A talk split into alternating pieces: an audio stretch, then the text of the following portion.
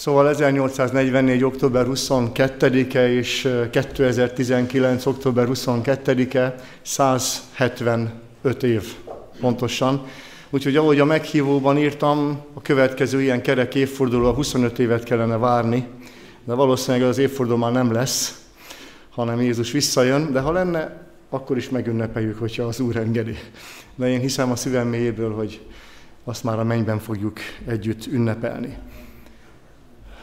Ugye a nagy advent mozgalom, ahogy a nevében is benne van, arról szól, hogy Krisztus eljövetelét várták vissza. És hogyha belegondoltok ebbe Krisztus eljövetelébe, akkor azt lehet mondani, hogy egészen az első emberpártól kezdve, Ádámtól és Évától kezdve, ez volt a nagy reménység. Krisztus visszajön. Ez a központi üzenete a kereszténységnek. Amikor megszületett Káin, ugye az első gyermek, aki anyától született, akkor a neve az volt, íme adott nékem az Úr egy férfiat. Azt gondolta Ádám és Éva, hogy Jézus lesz Káin, ő lesz a megváltó. Innentől kezdve minden korszakban hirdették, hogy eljön az embernek fia az ő dicsőségében, és ő vele mind a szent angyalok, ugye ezt Máté 25, 31, 32-ben mondja, de ez a tábla, ami itt, itt szerepel, ugyan angolul van, és vannak közöttünk, akik csak angolul tudnak, hogy most ők fellilegezhetnek, de ez a tábla nem mutat be más, mint az mint Józsefig, hogyan jöttek egymás után a Krisztusi családfában az ősatyák, egészen Ádámtól, egész Józsefig, és csak azért tettem ide, hogy Ádámtól a hetedik Énok az, aki látomást kapott Istentől. Ádám még élt, az ő fia is élt, az ő unokája is élt, a dédunokája is élt. Hét nemzedék él, él, él, élt, és Énok azt a látomást kapta, amelyben látta, hogy eljö az Úr. Júdás level ír erről. Profétált pedig Énok, aki Ádámtól fogva a hetedik volt, és ezt profétálta Énok, íme eljött az Úr az ő sok ezer szentjével, hogy ítéletet tartson mindenek felett. Kedves testvérem, benned is él ez a forró reménység? El fog jönni az Úr a sok ezer angyallal, és el fog jönni az Úr a sok ezer szentel, és lezárja a bűn történelmét. Azért vagyunk keresztények, mert egy jobb világra vágyunk. Az özönvíz előtti világ sokkal egészségesebbek voltak, sokkal okosabbak voltak, de ez volt az örömüzenet. Eljő az Úr az ő sok ezer szentjével. Nem tudom, felismertek ezt a képet, ki lehet ez? Jobb. Jobb, akit megpróbált az Isten. Jobb, aki látszólag mindent elveszített, hogy a mennyei küzdelemben Isten megdicsőülhessen, és Jobb mit mondott? Én tudom, hogy az én megváltóm él, és utoljára porom felett megáll. Ha meghalok is, a porom felett meg fog állni az én megváltóm, és miután bőrömet megrágják a férgek, mégis testemben feltámadva fogom meglátni az Istent, saját magam látom meg őt, tulajdon szemeim látják meg, nem más. Ezt mondta Jobb akkor, amikor mindent úgy látszott elveszített. Elveszítette a vagyonát, elveszítette a gyermekeit, elveszítette a saját egészségét, és mit mondott Jobb? Tudom, ha meghalok is, a saját szememmel fogom meglátni Jézust. Azért ismételjük ezeket, Azért megyünk végig, mert az adventvárok hite, a keresztények hite minket kell, hogy erősítsen. A mi világunk se jobb. Az kell nekünk, hogy a Szentlegektől, az Isten szava által erőre kapjunk, és úgy tudjunk napról napra, dicsőségről dicsőségre, győzelemről győzelemre haladni. Bármi történik veled, bármi történik velem, egyet tudok. Tudom, hogy a feltámadt testemben fogom meglátni Jézust, amint eljön. Elképzelted ezt már valahogy, látni fogod az Isten fiát, amint jön az ég felhőjében, és azért jön, hogy elvigyen téged magával. Azért jön, hogy magunk mögött hagyjunk családi tragédiákat, magunk mögött hagyjunk egészségbeli megpróbáltatásokat. Eljön, értem az Úr, és egy dicsőséges testben elvisz magával a mennybe, ott leszek vele ezer évig, aztán lejövünk, és az újjáteremtett földön fogunk élni. Micsoda ígéret ez! Mi versenyezhet ezzel az ígérettel? Tudom, hogy a testemben látom meg Istent, testemben látom meg Jézust. Zsoltárok könyvéből, Sionról, amelynek szépsége tökéletes, fényeskedik Isten, eljön a mi Istenünk, és nem hallgat, hívja az egeket onnan felül és a földet, hogy megítélje népét. Örüljenek az egek, és örvendezen a föld az Úrnak arca előtt, mert eljön, mert eljön, hogy megítélje a földet, megítéli majd a világot igazsággal és a népeket az ő hűségével. Nem beszél a Biblia arról, hogy ezer évig majd az emberek valamilyen békés milleniumot fognak alkotni, hogy ezer éven keresztül minden probléma megoldódik, és majd akkor jön az Úr. Nem, nem, nem. Eljön az Úr, hogy ítéletet mondjon a bűnös világ fölött, és hogy ő oldja meg a világ problémáit. Nem tudom, felismerték-e ezt a tekercs részletet valaki? Ézsajás könyve, és még hozzá a holtengeri tekercsekből, csak hogy meleg van, kevés az oxigén, ugye azért fantasztikus felfedezés, mert ez az Ézsajás tekercs, ez ott volt már Krisztus születése előtt 300 évvel minimum a barlangban, a holtenger mellett, és ugye nem az első példány volt, és ez a tekercs szó szerint megegyezik a mai Biblia szövegével. Isten megőrizte, hogy egyetlen veszőse vesszen el, egyetlen pontocska se, a szava, az Isten szava, angyalok örködnek felette. Amit ma Bibliát olvasunk, ugyanezt olvasták mindig. Ézsajás megkapta, leírta, és azóta a szöveg nem torzult. És mit írt Ézsajás? Serkenjetek föl, és énekeljetek, kicsodák? Akik a porban lakoztok. Támadjatok föl, fel fogtok támadni, és énekelni fogtok ti, ti, akik valaha meghaltatok, mert harmatod az élet harmata, és visszaadja a föld az árnyakat. Megelevenednek halottaid, és holtesteim fölkelnek. Elveszti a halált örökle, és letörli az Úristen a könyhullatást minden orcáról, és népe gyalázatát eltávolítja az egész földről, mert szólt az Úr, és szólnak ama napon, íme a mi Istenünk, akit vártunk, és aki megtart minket. Ez az Úr, akit mi vártunk, örüljünk és örvendezzünk szabadításában. Eljött az Úr adventje. A nevünk is ez. Adventisták vagyunk, azt fejezi ki az egész hitünk központja, hogy várjuk Jézust, hogy megjelenik az, új, az, úr felhő, az, az ég felhőben. Várjuk az Urat, és örüljünk és örvendezzünk az ő szabadításában. Ezek a szövegek, ezek antidepresszánsok. Ezek a szövegek a legjobb gyógyszer arra, hogyha az ember maga alatt van. Ezek az isteni igék azok, amelyek felemelik a lelket, a lelket és gyógyítják a lelket. Örvendezzünk már most, örüljünk már most, mert kicsoda választhat el bennünket az Isten szeretetétől. Kicsoda? Nincs senki. Ezt a képet mindenki ismeri, ugye? az utolsó vacsor, de nem így nézett az ki azért, nem? Valahogy inkább így nézett ki. Ugye úgy is mondja a görög szöveg, hogy ledöltek és ettek.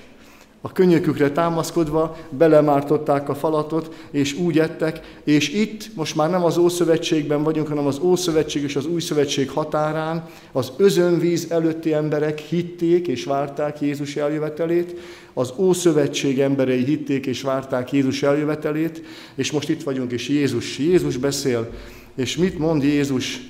Ne nyugtalankodjék a ti szívetek. Ma is szól hozzád Jézus? Ma is szokott a szíved nyugtalankodni? Azt mondja a végtelen szerető megváltó, nem ember mondja, nem por, nem bűnös, nem, nem véges senki, hanem maga az Isten, ne nyugtalankodj. Ne nyugtalankodj. Bíz bennem. Az én atyámnak házában sok lakóhely van, egy a tied. Elmegyek, hogy helyet készítsek neked. És ha majd elmegyek, és helyet készítek neked, mi fog történni? Ismét eljövök, és magamhoz veszlek titeket, hogy ahol én vagyok, ti is ott legyetek, én velem, örökkön, örökké, örökkön, örökké. Micsoda ígéret ez, kedves testvéreim! Micsoda ígéret ez, kedves testvéreim! Vágyakoztok az emlékezés napján arra, hogy mielőbb jöjjön Jézus, akivel együtt töltjük majd az örökké valóságot. Istenünkkel, megmentőnkkel, idősebb testvérünkkel, bátyánkkal, aki örökre emberi természetet vett magára.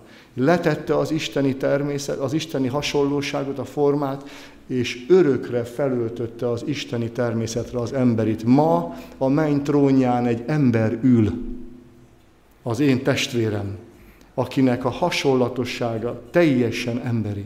És az bűntelen lények az ember fiát látják. Meglátjátok majd az ember fiát eljönni az ég felhőiben. Meglátjátok majd az ember fiát, a testvérem van ott, a bátyám van ott, aki hatalmas Isten, és aki megmentett engem. És azt mondja, ne nyugtalankodjék a szíved.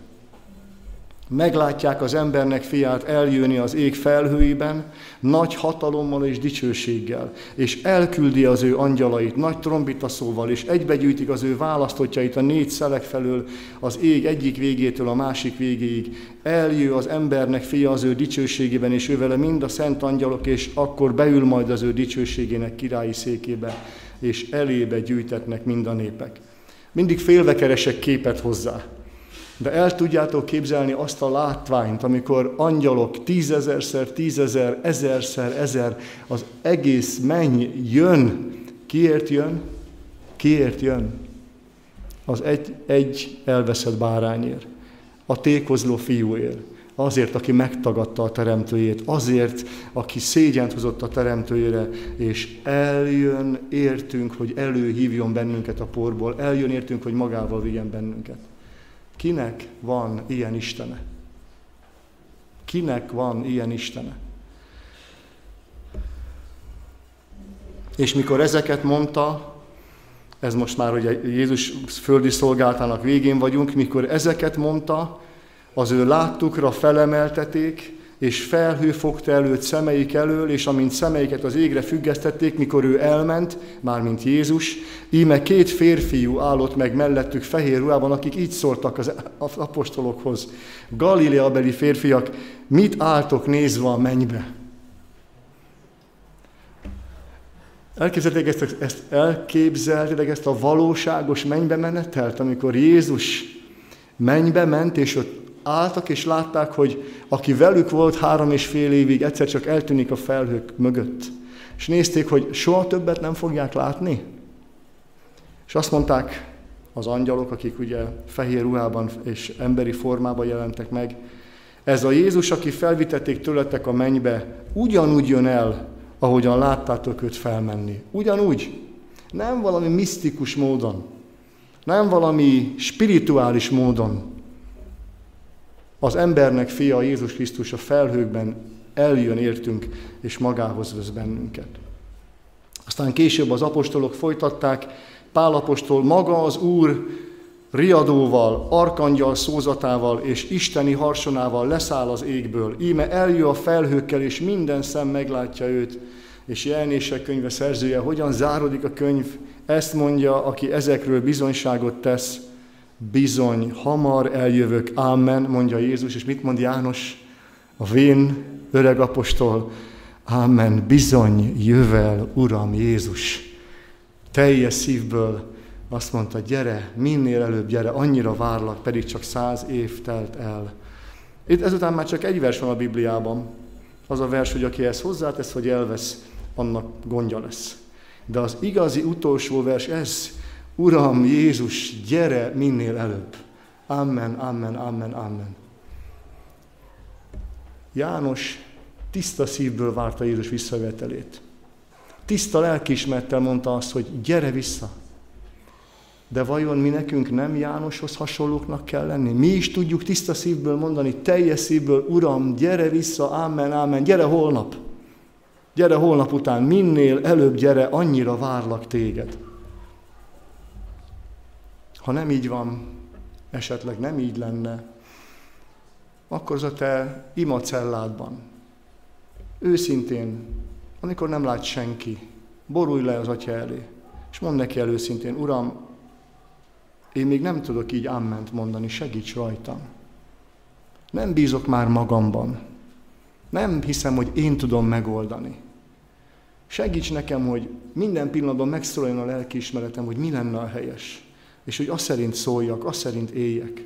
Segíts nekem, mert akarom, hogy magaddal vigyél. És miért jön vissza Jézus?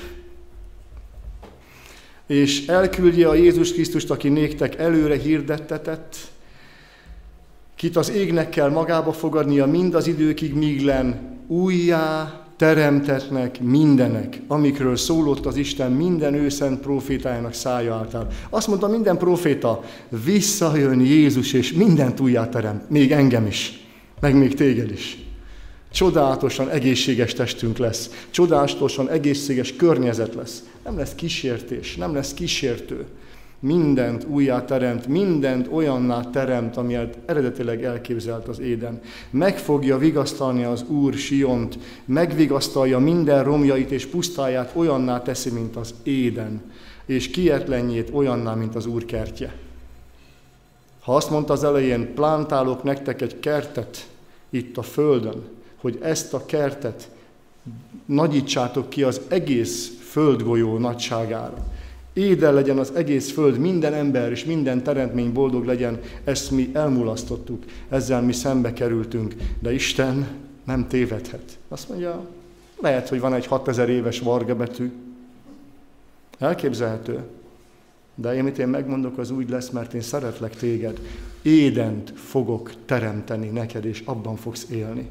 Ez a kép nem adja vissza Édent, de valami kis ízt talán ad. Hát, hogy ha evolúció lenne, minek kéne a virágillat? Minek kéne a virág sokszínűsége? Teljesen felesleges energia pazarlás. Isten a teremtő, a festő. Ő ad egy kis, egy kis jelzést arra, hogy milyen lesz majd fönt az édenben. És azt még csak hagyjám, hogy mindent újjáterem, de milyen uralkodó lesz majd fent, az, fent a mennyei édenben és a földi édenben. Milyen uralkodó lesz? Krisztus fog uralkodni. Egyetlen király nem ér föl vele, egyetlen politikus nem ér föl vele, egyetlen ember nem ér föl vele. És aképpen mindenkor az Úrra leszünk, vigasztaljátok egymást ezekkel a beszédekkel. Itt egy picit megállunk, hogy kicsit kifújjuk magunkat. Ugye azt mondjuk, hogy Jézus eljön értünk, megnéztük, hogy hogyan jön el értünk, eljön az ég felhőjében, ugyanúgy, ahogy elment, csak hozza magával az angyalokat, látható formában. Láttuk, hogy miért jön el, azért jön el, hogy magával vigyen bennünket, azért, hogy megítélje a Földet, azért, hogy utána visszatérve újjáteremtse a Földet, és utána örökké vele éljünk teljes boldogságban. Hát csak egy kérdés maradt nyitva, mikor fog eljönni? Mikor jön el Jézus? Hát ebben is segítséget kapunk, mert ugyanezt a kérdést tették föl neki az apostolok. Emlékeztek, a, a, a, a templom körül sétálva büszkén mutatták Jézusnak, hát Jézus is tudta, de azért mégis büszkélkedtek. Látod, milyen pompás épület ez, micsoda hatalmas kőtömbök, olyan tökéletesen egymásra téve, hogy egy kést nem lehet, bet, bet, egy kés pengéjét nem lehet betenni két kő, kőtömb közé. Csodálatos, ahogy kinéz, ahogy, ahogy megcsillan a, a napfényben. És azt mondta Jézus, bizony, mondom nektek, itt kőkövön nem marad. Egyetlen kő nem marad a helyén.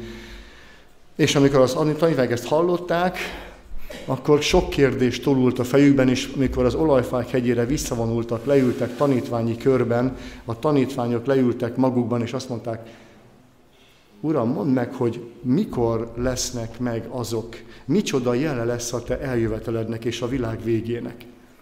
De nyilván a fejükben az volt, hogyha a Jeruzsálemi templomot, hogyha a várost, a templomot lerombolják, ezek a kő, kőkövön nem ad, az a világ vége. Az az ő eljövetele. Különben érdekes, nem? Ez a kérdés, micsoda jele lesz a te eljövetelednek és a világ végének. Ezek szerint már az, akik még akkor nem voltak apostolok, de már akkor is tanítást kaptak Jézusról, hogy el fogok jönni? Le fogom zárni a bűn történelmét? Tanítást kaptak. Itt van a kérdésük, egy teljesen intelligens kérdést. Tudjuk, hogy el fogsz jönni, mikor jössz el? Utána mégis hogy tudtak ennyire összezavarodni? Ugye? Mikor meghalt, és nem tudták, hogy, hogy, hogy akkor vége minden reménységnek. Mondd meg nekünk, mikor lesznek meg ezek, és micsoda jele lesz a te eljövetelednek, és a világ végének. És Jézus válaszolt. Jézus azt mondta, Istenhez méltóan, a napban teszek jeleket, a holdban teszek jeleket, és a csillagokban. Elég isteni teremtői kvalitások vagy minőség? Ha jelre vágysz, olyan jelet adok neked, amit ember nem adhat, hogy egészen bizonyos legyél. Olyan jelet kapsz, ami a nap viselkedését, működését befolyásolja. Olyan jelet fog adni, amely holdban látható, és a csillagokban. Lukás 21-25. De vajon Jézus honnan tudta ezt? Jézus nagyon szorgalmas profécia kutató volt. Amit önmaga kijelentett, mint, mint, mint Isten a profétáknak, azt ő gyermekkorától kezdve tanulmányozta szorgalmasan, és magáévá tette. Azt olvasta Joel profétánál, csudajeleket mutatok az égen és a földön, vért, tüzet és füstoszlopokat, füstoszlopokat, a nap sötétségé válik, a hold pedig vérré, mielőtt eljön az Úrnak nagy és rettenetes napja. Meg kellett kérdezni Péternek, Jakabnak és Jánosnak, hogy mi lesz a jel, amikor eljössz. Hát nem kellett volna, hogyha a Jóeli tekercseket forgatták volna. Mondom most én így, de ez legyen nekünk tanulság. Mi sem ismerjük eléggé a Bibliát. Én biztos, hogy nem. Olyan kérdéseket teszek föl, amit a Bibliából meg kéne tudni válaszolni. Ő is olyan kérdést tett föl, az apostolok, a, vagy a tanítványok, ami itt van a Bibliában. Hát mielőtt eljön az Úrnak nagy és rettenetes napja, a nap el fog sötétedni. A hold pedig vérvörössé válik. Íme az Úrnak napja, mondja Ézsajás, jő kegyetlen búsulással és felgerjedt haraggal, hogy a földet pusztaságát tegye, és annak bűnöseit elveszesse. Ez ugyanaz. A nagy és rettenetes napja, az ítélet napja elveszíti a bűnösöket. Mert az ég csillagai és csillagzatai nem ragyogtatják fényüket, sötét lesz a nap, nap felkeltekor, támadáskor, és a hold fényét nem tündökölteti. Ézsajás is megmondta előre, hogy mi lesz a jele az Úr eljövetelének. Milyen jelnek kell előtte bekövetkeznie. És azt mondta Jézus, a nap elsötétedik, tanítványaim, a hold nem fénylik, és az ég csillagai lehullanak. És az egekben lévő hatalmasságok megrendülnek, és akkor meglátják majd az embernek fiát eljönni a felhőkben, nagy hatalommal és dicsőséggel. Hány évtizedet mulasztottam, hogy nem ismerhettem a Bibliát? Hogy olyan családban nőttem föl, ahol a Biblia nem volt tantárgy. Milyen hatalmas világosságot mulasztottam. Az élet legfontosabb kérdéseire. Van-e, van-e örök élet? Van-e Isten? Jézus Isten fia vagy nem? Eljön-e vagy sem? Ott van benne a Bibliában. És egyedül onnan lehet autentikus vagy hiteles válaszokat kapni. És azt mondja maga az Isten fia, a nap elsötétedik, a hold nem fénylik, az ég csillaggal lehullanak. Ez a sorrend lesz és azután eljövök értetek. Jelenések könyve ugyanezt visszaidézi. Nagy földindulás lett, a nap feketévé lett, mint a szőrzsák, és a hold egészen olyan lett, mint a vér. János egyel tovább viszi.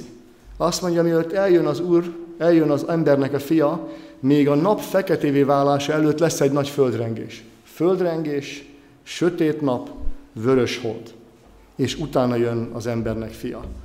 Ezt foglaltam össze itt a képekben.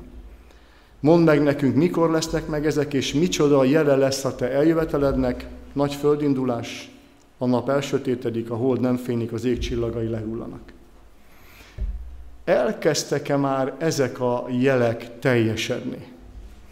Ezek a jelek elkezdtek teljesedni, ez váltotta ki, majd látjuk a Millerféle mozgalmat, az, advent, az, az adventvárás mozgalmát. 1755. november 1-én volt az a földrengés, ami mindmáig a keresztény világ legnagyobb földrengése. A nagy Lisszaboni földrengés. Így ismerik. A Rubicon online, a Rubicon, aki esetleg valaki történelme a hobbija tudja, a Rubicon az egyik legnépszerűbb magyar történelmi, history, történelmi folyóirat. Ennek a számából olvasom hogyan ír az 1755-ös Lisszaboni földrengésről. 1755. november 1-én délelőtt sújtott le Lisszabonra a történelem egyik legpusztítóbb földrengése, amely a kataklizmát kísérő tűzvészsel és szökőára együtt szinte teljesen elpusztította a portugál fővárost. A 18. század közepére Lisszabon lakossága már megközelítette a 275 ezer főt, így az egyik legjelentősebb atlanti óceáni kikötővé terebélyesedett, melyet egyedülállóvá varázsolt a mór, gótikus és reneszánsz stílusjegyek keveredése. Ez a virágzó és nyüzsgő metropolis aztán egyetlen pillanat alatt a természet rettenetes erőinek martalékává vált. A régi Lisszabont 1755. november 1-én délelőtt érte utol a végzete. A geológusok becslése szerint az epicentrumban a rengés ereje elérte a Richter skála szerinti 8,5-ös fokozatot, a felszabaduló energia pedig három hullámban érkezve romba döntötte a Luzitán fővárost. A Metropolis november 1-én éppen minden szentek napját ünnepelte, így az előjelek nélkül beköszöntő katasztrófa rengeteg áldozatot követelt. Ezrek lelték halálokat az összeroskadó épületek alatt, sokakat pedig a szűk utcácskákban összezsúfolódó riadt tömeg zúzott össze. Más esetekhez hasonlóan a földrengés Lisszabonban is tűzvész követte, mely a kisebb tűzfészkekből kiindulva villámgyorsan egyetlen örvényé változott és forró szélvihart gerjesztett. Az elemek tombolása elől a metropolis lakóinak jelentős része a kikötőben, majd a Tájó folyó torkalatában horgonyzó bárkákon keresett menedéket, ám ezen a szörnyű napon a víz sem kegyelmezett a liszaboniaknak. A tenger alatti rengés ereje ugyanis cunamit idézett elő, melynek mintegy 6 méteres hullámai porrázúzták a hajókat és letarolták a sokat szenvedett várost. A csapások közül ez utóbbi volt a legsúlyosabb, hiszen a szökőár az észak-afrikai és a spanyol partvidéket is elérte, sőt utóbb egészen a Karibi térségig, a Brit szigetekig és Finnországig vitte a katasztrófa hírét. Becslések szerint az 1755. november 1-i földrengés összesen 100 ezer áldozatot követelt, akiknek többsége a porigrombolt portugál fővárosban lelte halálát. Lisszabonban a katasztrófa után még hat napon át pusztított a szörnyű tűzvész, aminek eredményeként a metropolis 9 tizede, 90%-a teljesen megsemmisült. Borzasztó katasztrófa volt. A mai modern e, tudomány így tudja körülbelül, látjátok a képen, bemutatni, hogy hogyan és milyen részeket ért el a világban. Tudjuk, hogy nem régen mi is, már mi korunkban is volt cunami, de ez messze fölülmúlta azt a cunamit, ami keleten történt. Nézzétek meg, hogy, hogy Észak-Amerika, Közép-Amerika, fent Svédország, Norvégia, bent a földközi tenger részen, tehát az egész keresztény világ, és nem véletlenül mondom ezt, az egész keresztény világ egyértelműen jelzést kapott. A kiterjedt Európa, Afrika és Amerika nagy részére érezték Grönlandon, a nyugat-indiai szigeteken, Madeira szigetén, Norvégiában, Svédországban, Nagy-Britániában, Írországban nem kevesebb, mint 4 millió négyzetmérföldet érintett. A földmozgás Afrikában majdnem olyan súlyos volt, mint Európában. Ez volt az első jel. Azt mondta Krisztus, hogy amikor a nagy földrengés lesz, az az első jele az én visszajövetelemnek, hogy vissza fogok térni. Emlékeztek, mi a következője, amit Krisztus megígért? A nap elsötétedik. Lesznek jelek a napban, a holdban és a csillagokban. Azokban a... Bocsánat, itt úgy látszik, itt valamilyen oknál fogva kimaradt a, a, a dia de azokban a napokban, azután a nyomorúság után a nap elsötétedik, és a hold nem fénylik, mondja Márk evangéliumában. Itt mire, mire kell figyelnünk? Ugye azt mondja a Biblia, hogy a, az agyunk fejlesztésére, a gondolkodásunk fejlesztésére, és arra, hogy összetegyünk itt egy verset, ott egy verset, összeáll a teljes kép. Az előbb megtudtuk, hogy a nap elsötétedése előtt lesz a földrengés. Most megtudjuk Jézustól, hogy a nagy nyomorúság után fog elsötétedni a nap. Amikor a nyomorúság megszűnik, akkor fog a nap elsötétedni, és a hold nem fog fényleni. Mert azok a napok, mondja Márknál, 19-20-ban, tehát néhány versel korábban, olyan nyomorúságos lesznek, olyan nyomorúságos lesznek, és ha az Úr meg nem rövidítette volna azokat a napokat, egyetlen test sem menekülne meg. Tudom, hogy most már lassan fáradhatunk egy kicsit, de itt álljunk meg. Azt mondja az Úr, hogy a nyomorúságnak véget ér, és akkor fog a nap elsötétedni. De ez a nyomorúság napjai megrövidítetnek.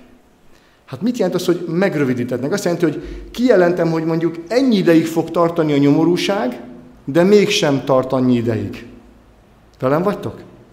Azt mondja, ennyi ideig fogok, nem tudom, futni, de aztán csak kevesebb ideig futok, megrövidítettem a, fut, megrövidítettem a futást. Azt mondja Jézus, nyomorúságos idők lesznek, amelynek szabott ideje van, időkorlátja van, de nem várom meg, hogy az idő leteljen. A nyomorúságot előbb befejezem. A nyomorúságnak előbb véget szakítok. Milyen nagy nyomorúságról beszél a Biblia? Ugye azt kell látnunk, hogy Jézus eljövetele előtt, a földrengés után van-e valamilyen olyan bibliai profécia, ami arról szól, hogy nagy nyomorúság lesz? Hosszú ideig fog tartani, de a nyomorúságot rövidebbre szabja. Hát annyira fontos nyomorúság ez, hogy a Biblia Dánielben kétszer, jelenések könyvében pedig ötször foglalkozik a kérdéssel. Azt mondja, hogy 1260 éven keresztül olvassuk csak, a szentek, szentek népi, szent nép erejének romlását végzi valaki. Dániel 12.4.9, a szentek, az Istent követők erejét megrontják 1260 évig. Most nem megyünk bele a megfejtésbe, majd az egy másik ö, alkalommal. Azt mondja a másik helyen, Dániel 7.25, a magasságos egek szentjeit megrontja, akik szentek, követik Jézust, követik Istent, azokat megrontja, megöli, üldözi őket 1260 éven keresztül. Jelenések könyve 12, 13, 14. A sárkány kergeti az asszonyt, az asszony az, az egyháznak a jelképe. A sárkány, sátán kergeti az egyházat, üldözés van. Szintén ugye azt mondja, hogy időkig, ideig, félidőkig, tehát ez mind az 1260 éves időszak. Az asszony a kígyó elől menekülnie kell. Jelenések könyve 12.6. Az asszony elfutott a pusztába, az üldöző elől, hogy ott táplálják 1260 éven keresztül. És újra és újra és újra és újra súlykolja a Biblia, hogy 1260 éven keresztül nyomorúságos időt fognak azok megélni, akik próbálják a bibliai kereszténységet követni. Akik próbálják a megismert világosságot követni. Azt mondja Jenisek 11.3-ban, gyászruhában fognak profétálni nem lesz vallásszabadság. Üldözni fogják azokat, akik igazán keresztények szeretnének lenni. 1260 éven keresztül.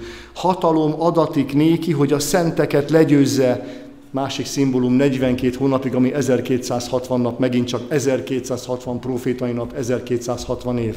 És aztán Jelenések 11.2, a szent várost tapodják, a szentek gyülekezetét üldözik. 1260 éven keresztül milliók és milliók és milliók haltak meg a középkorban a hitük miatt mágián, vagy kegyetlen kínzások között, vagy börtönökben rohadtak el a mártírok, nem lehet meg, megmondani hány tízmillió és tízmillió és tízmillió. Azt mondja Jézus, a nagy nyomorúság 1260 évig tartana, de én megrövidítem azt. Mert hogyha nem rövidíteném meg, akkor mindenki elpusztulna.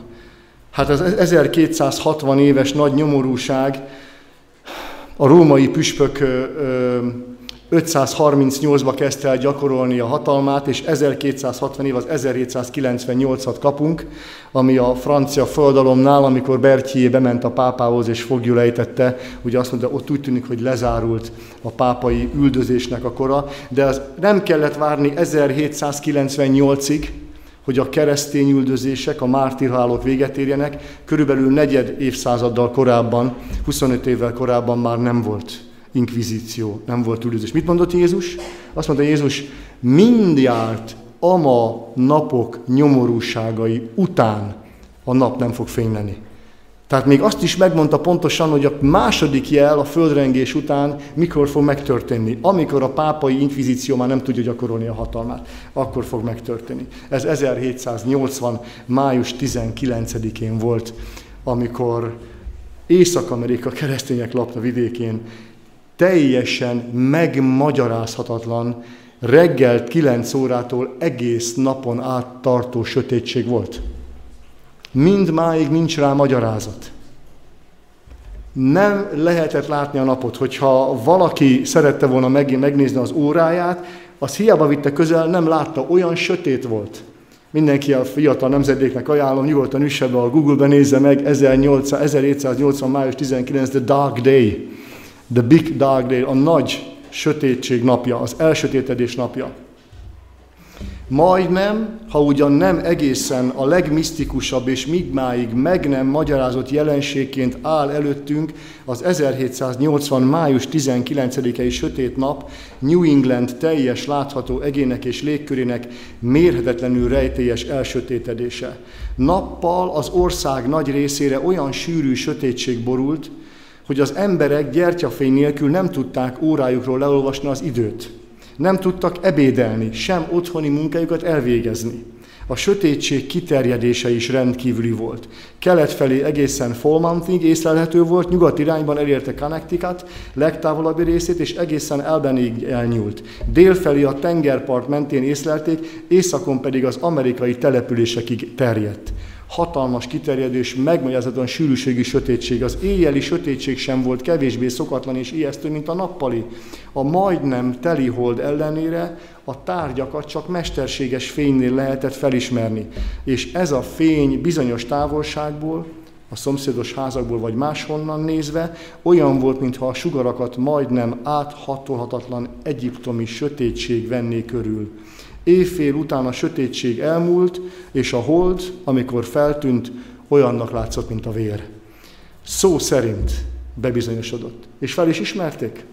Mellüket verve, illetve a templomokban mindenki arról beszélt, ez az a jel, amit Krisztus 1818 évszázaddal korábban, 1800 évvel, 18 évszázaddal korábban előre megmondott. Tudták az emberek, hogy miről van szó. Tudták az emberek, hogy miről van szó. Mikor pedig ezek kezdenek meglenni, mondta Jézus.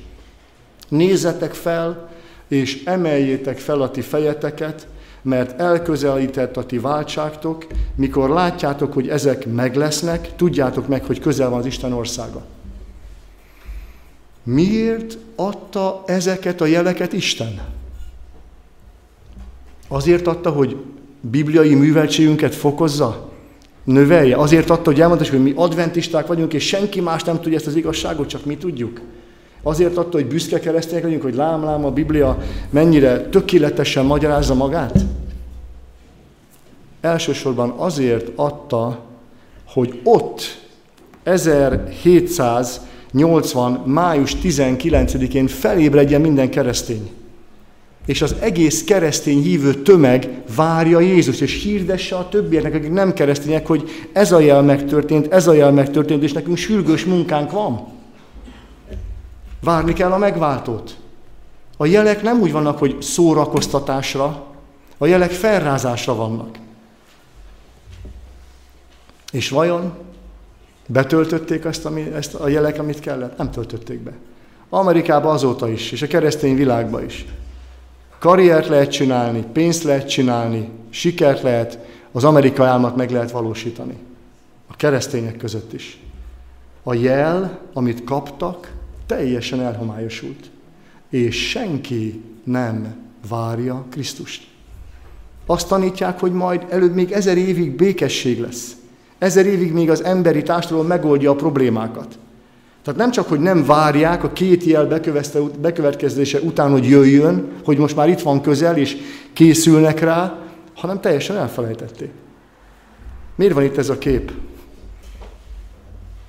József és, és, és, és Mária, és a kis gyermek Jézus még nem született meg, még ott van Mária hasában. Betlehemben keresik a szállást. Miközben megjövendölte Isten előtte nekik, hogy hol fog megszületni a messiás, és hogy mikor fogják felkenni a messiást. Tudták a helyszínt, és tudták, hogy mikortól lesz felkent királyuk. És ennek ellenére mi történik? A zsidó nép, akiket elhívott, hogy a Bibliát ismerve kinyissák a többi népek előtt, de íme a názereti dombok felől két vándor érkezik Betlehembe, és végigmegy a Keskeny utcán, egészen a város keleti határáig, hiába keresve fedett helyet éjszakára. A megváltó szülei nem találnak Betlehemben egy helyet, ahol nem az van Betlehemben, hogy minden terhes anyára úgy néznek, hogy na vajon ő lesz a messiás? Na vajon őtől fog születni? Nem, nem, nem. Jön egy kilencedik hónapos anyuka a férjével, és nem, hogy nem gondolnak arra, hogy esetleg meg fog születni a messiás, hanem hát itt nincs hely, lehet tovább menni. És a világ megváltója, az univerzum királya, teremtője. Gondoljátok el, a legegyszerűbb, legnyomorúságosabb körülmények között egy jászolban születik meg. Az a valaki, aki előtt angyalok borulnak le, és imádattal, örömmel lesik minden szavát. Ez a valaki csecsemőként egy szegény, galileai házaspár gyerekeként születik meg, maga a teremtőnk. Ámuljatok egek és föld, micsoda csoda. De hogy születik meg, és miért születik meg így? Mert senki nem várta. Senki nem várta. És ugyanez történik azóta, mióta a második jel bekövetkezett, a nap elsötétül és a hold vörössé válik. Ugyanez történik. De egy kis fény az éjszakában, Isten nem hagyja egy ilyen nagy jelentőségű esemény úgy múljon el, hogy senki nem tud róla. Így írja a proféta, az angyal, akit elküldött, hogy, hogy felébreszt az embereket, hogy íme itt van Jézus, ami, ami királyunk, hogy mindenki örüljön. Már-már szomorúan tér vissza a mennybe, amikor egyszer csak meglátja a betlemi mezőkön, és meghallja, hogy a legegyszerűbb emberek, nem teológusok, nem adventisták, nem választott tisztségviselők, hanem kérgeskező pásztorok arról beszélgetnek, hogy Dániel szerint már jönnie kéne a megváltónak, a messiásnak. Ez, ez ez a szó, ami megüti az angyal fülét, ez a legédesebb muzsika, nem tudja visszatartani.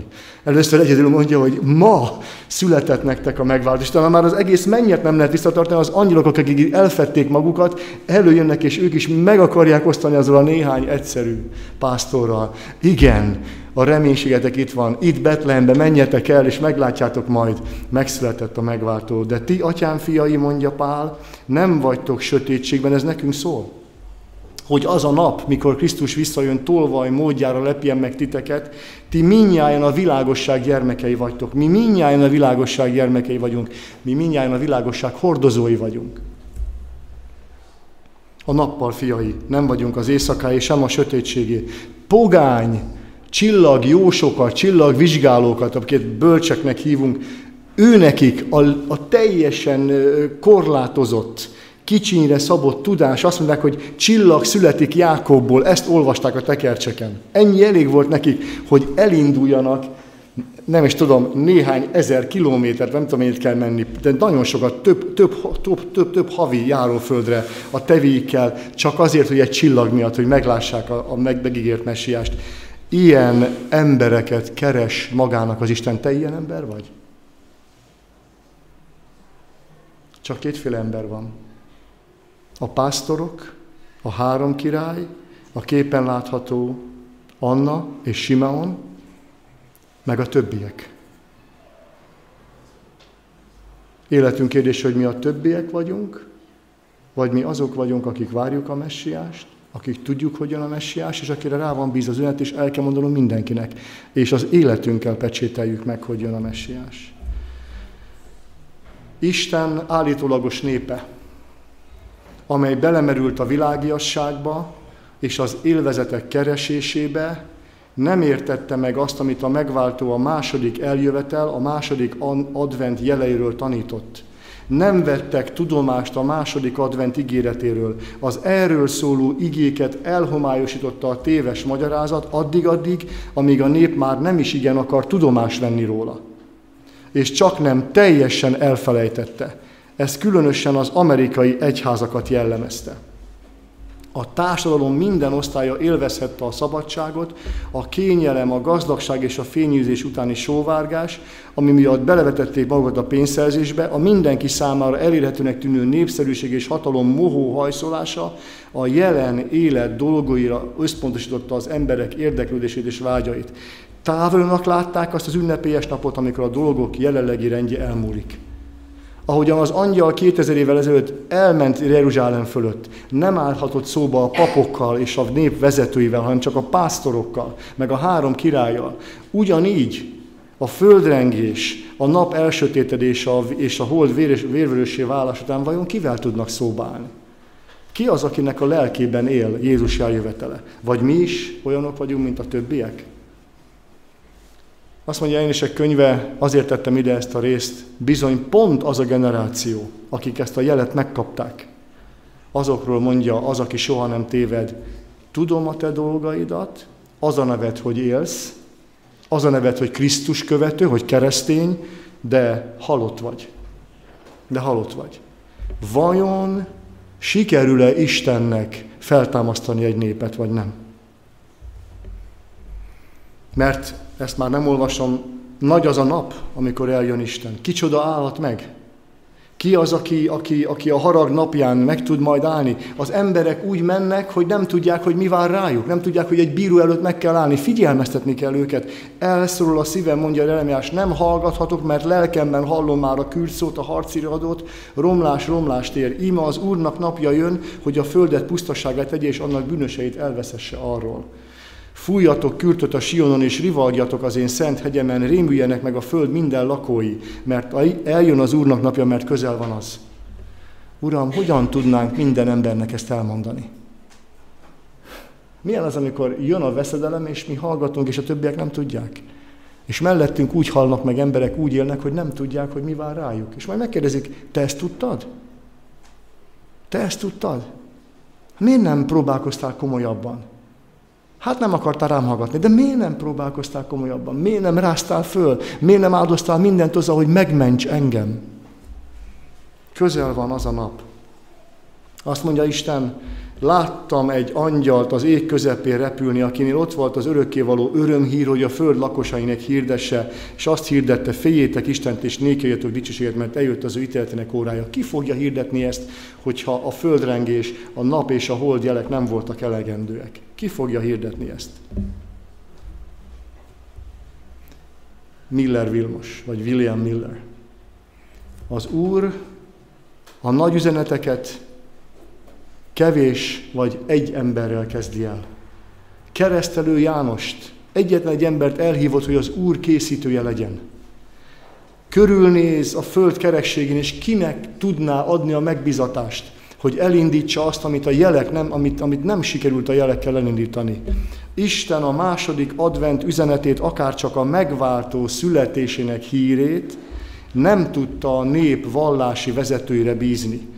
Krisztus második adventjének meghirdetésében különleges szerepet szánt egy becsületes, tiszta lelkű farmernek, aki ugyan, és vastagbetűvel mondom, megkérdőjelezte a Szentírás isteni tekintélyét, mert gondolkodó ember volt, és nem akar csak úgy hiszékenyen hinni, de őszintén vágyott arra, hogy az igazságot megismerje.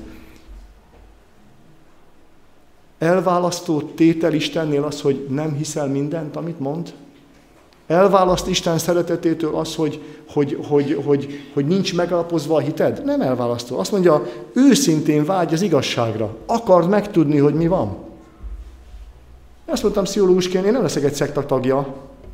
Én nem fogok úszósapkába, fehér úszósapkába, meg fehér lepelbe bemenni egy medence alá. Micsoda szektás tanítás ez? Ott láttam az egyetemen. Ott vetítették nekem. És mondtam, ez agymosodtak. Nekem az igazi igazság kell. Nekem az kell, ami a halálfélmelet, ami néha megragadta a szívemet, hogy az el, el fog pusztulni, meg fog halni, arra választ ad. És nem akarok megalkudni, nekem ne jöjjenek maszlagokkal. Őszintén vágyott arra Miller, hogy az igazságot megismerje. Azt, azt mondja, tudok vele nagyon azonosulni. A megsemmisülés ténye hideg és félelmetes gondolat volt számomra. És ha Isten felelősségre van, akkor minden elveszett, mondta, mondta Miller. A menny, mintha réz lett volna a fejem fölött, a föld pedig, mintha vas lett volna a lábam alatt. Örökké valóság, örök élet? Mi az? Nem tudok hinni benne. Ez Miller.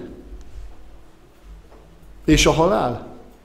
Miért van? Mi az? Fogalmam sincs. Minél többet okoskodtam, mondja Miller, annál távolabb kerültem a megoldástól. Minél többet gondolkodtam, annál szétszórtabbak lettek a következtetéseim. Megpróbáltam nem gondolkozni, de nem tudtam úrá lenni gondolataimon, igazán boldogtalan voltam. De nem tudtam miért. Zúgolottam és panaszkodtam, de nem tudtam kire. Tudtam, hogy valami nincs rendben, de nem tudtam miként és hol találom meg az igazságot. Minden remény nélkül gyötröttem.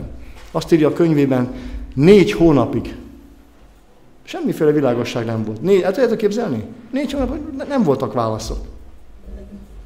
Egyszer csak tisztán láttam a megváltó jellemét. Talán van egy olyan lény, aki olyan jó és olyan könyörületes, hogy ő maga szerez engesztelést a bűneim, a védkeim miatt, és ezzel megment engem és bennünket a büntetéstől azonnal éreztem, mennyire szeretetre méltó ez a lény. És azt képzeltem, hogy a karjaiba tudnám vetni magam, és tudnék bízni kegyelmében. De feltámad bennem a kérdés. Miként lehet bebizonyítani, hogy ez a lény létezik? Tudtam, hogy a Biblián kívül semmilyen bizonyítékot nem találok a megváltó létezésére, és az eljövendő életre sem. Felfedeztem viszont, hogy a Biblia éppen olyan megváltót mutat be, amilyenre nekem szükségem van. És nem tudtam megérteni, hogyan tud egy, tud egy nem ihletett könyv, persze ihletett, szerintem nem ihletett könyv az elbukott világ szükségleteihez olyan tökéletesen alkalmazkodó elveket feltárni, kénytelen voltam belátni, hogy a Szentírás minden bizonyal Isten szava. A Biblia gyönyörűség, gyönyörűségemmé vált, és Jézusban barátra találtam. És elindult a nagy advent mozgalom. Majd mindjárt meglátjuk, hogy hogyan még öt percet adjatok, aztán szünet lesz. Hogyan jutott, hogyan indult a nagy advent mozgalom? Azt mondta, nekem nagyon szimpatikus Miller, azt mondta Miller, nem olvasok kommentárokat. Más ember véleménye alapján nem akarom, hogy ők tudni, hogy ők mit gondolnak. Ha a Biblia egy ilyen szeretetteljes megváltót mutat be nekem, aki pontosan alkalmazkodik az ember legmélyebb szükségletéhez, a boldogságvágyhoz, akkor a Biblia, ha Istentől van, fel tudja tárni magát. Nem használt kommentált. Egyáltalán. Egyedül a lapszíli jegyzeteket használta, Tudjátok, oda van írva például, hogy ugyanez az ige szakasz egy másik ige helyen megvan. Illetve konkordanciát, ott láttok ott a háttérben egy konkordanciát, de azt jelenti, hogy mondjuk itt éppen a képen, hogyha olvassátok, a bál szó van ott, és akkor megmondja, hogy a Bibliában a bál szó az összes helyet, ahol a bál szó előfordul. Ugyanígy a bárány szó az összes hely. És akkor azt elkezdte olvasni je, ö, ö, Teremtés könyvétől Miller, és azt mondta, hogy mindig csak annyit olvasott, amit meg tudott érteni. És ha valami olyan részhez ért, amit nem értett meg, akkor megnézte a konkordanciában, hogy az a szó, az a szókapcsolat valahol a Bibliában másút előfordul-e. És így azt mind összeírta, elolvasta, és akkor azt mondta, hogy aha, olyat a válasz mindig az, ami minden igével igaz, tehát egyik igét sem sérti meg. És így ö, meg, tehát meg, meglátta, hogy mi az igazi jelentése. És azt mondja, hogy mindig megkereste a konkordanciában a szavak eredeti jelentését is, mert néha, ugye ez kell egy görög, vagy egy, vagy egy héber, lelkismertes volt. Két éven keresztül először. Ez volt a, hát nem a hobbija, hanem magával ragadta ezt. És amikor olyan részhez amit nem értett, akkor volt oka imádkozni. Azt mondta, Uram, én már mindent elolvastam, igét igével összevetettem, mégis ez teljesen homályos. Szeretnék tovább haladni. Szeretném, hogyha te adnál világosságot. Elkezdjétek azt, hogy Isten a Szent Lelkén keresztül ihlet egy embert, aki az agyán keresztül leír valamit egy adott kultúrában, ezt a szakaszt valaki négyezer évvel később elolvassa a saját kultúrjában, a saját agyával, neki is kell a Szentlélek segítsége, hogy egyáltalán megértse, hogy mi volt az eredeti gondolat. Miller William Miller megtapasztalta az, milyen az, amikor valaki a Bibliával leül, és elkezd igét igével össze, össze, össze, összevetni.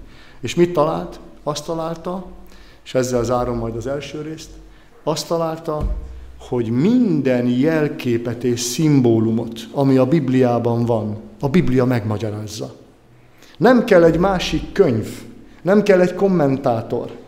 Nem kell egy, egy, egy, egy magyarázati tankönyv, hanem a Bibliában benne vannak a szimbólumoknak a megfejtéseik.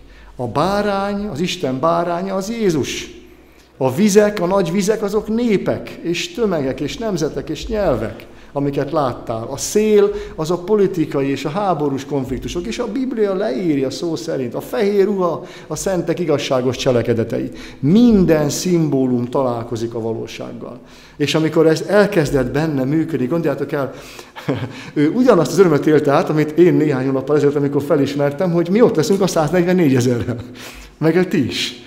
Micsoda boldogság, nem? És gondold elő, olvasta, és egyszer csak összeállt benne, hogy Hát egyrészt, ami idői proféciák vannak benne, ami az ő élet előtt volt, az mind bekövetkezett, mind bekövetkezett. Másrészt észrevette, hogy, hogy, hogy a Biblia szerint nem az van, amit a, a papok meg a különböző felekezetek az ő idejében hirdetnek, hogy ezer évig még nem jön vissza Jézus, mert először a béke milleniuma lesz, hanem azt olvasta, hogy személyesen visszajön Jézus.